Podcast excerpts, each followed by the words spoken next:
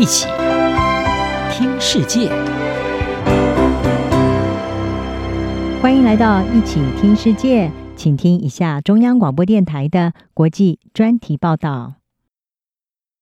今天要为您播报的是：美越关系升级，抗衡中国，北京占克制不满。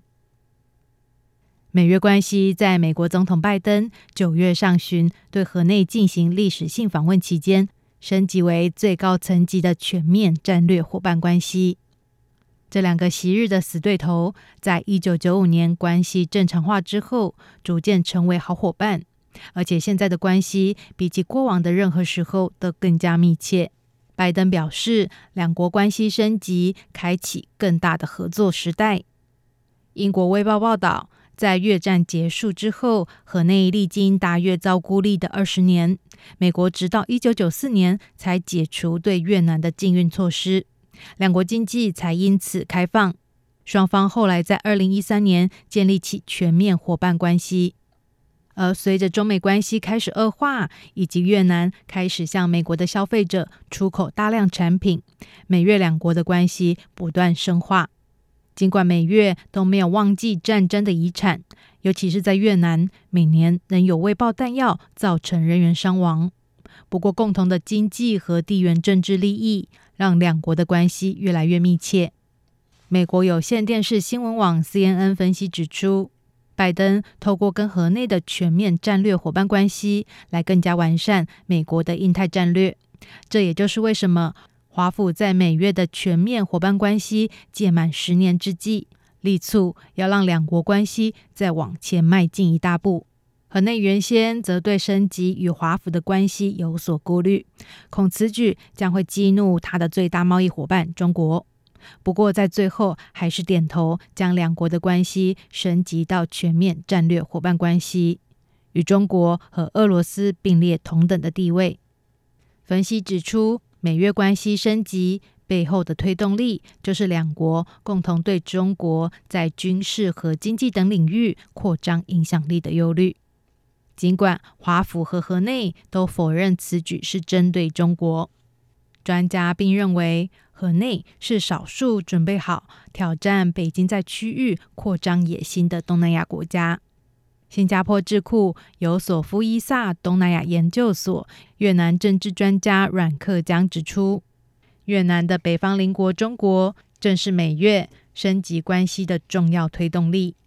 他告诉《卫报》，中国的影响力不容忽视，而越南是亚洲少数几个准备挑战中国的地区野心，但同时与北京保持开放沟通渠道的国家之一。迄今为止，越南的传统安全伙伴俄罗斯，以及它的最大贸易伙伴和同为共产政体的中国，对美越关系升级进行冷处理。为中共喉舌的《环球时报》说，这一次拜登访问越南，只不过是一种象征性的姿态。但专家认为，从长期来看，北京的反应可能会更加复杂。阮克江说：“从表面上来看，中国的反应会表现出克制，因为河内一直强调美越关系的升级并不是为了遏制中国。”他并补充说：“不过，在表面之下，中国可能会升高在南海的侵略性行动，或者会动用他的经济影响力来向河内发出警告。”英国广播公司 BBC 指出。对越南来说，往华府靠拢，其实也是出自实际的考量。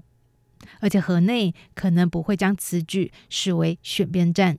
随着北京的经济放缓，加上在美中竞争白热化之下，拜登政府寻求重新调整供应链布局，减少对单一国家依赖的风险。这使得越南已经成为华府强化供应链安全的重要基地。在拜登的本次访问中，华府公布两国的企业间在半导体、AI、商业等等领域所谈成的一系列交易，合约的价值据称达七十八亿美元。拜登还强调，越南在稀土供应方面地位至关重要，这一种矿物广泛的应用在半导体、电动车和军事装备。越南据估计拥有世界第二大的稀土蕴藏量。以上都显示美国对越南的重视。面对美越关系升级，北京势必不会轻易把对河内的影响力拱手让给华府。不过，对于河内正在寻求跟他保持在一个比较远的距离，北京又将如何应对，值得持续观察。以上专题由央广编译，张雅涵撰稿播报，谢谢收听。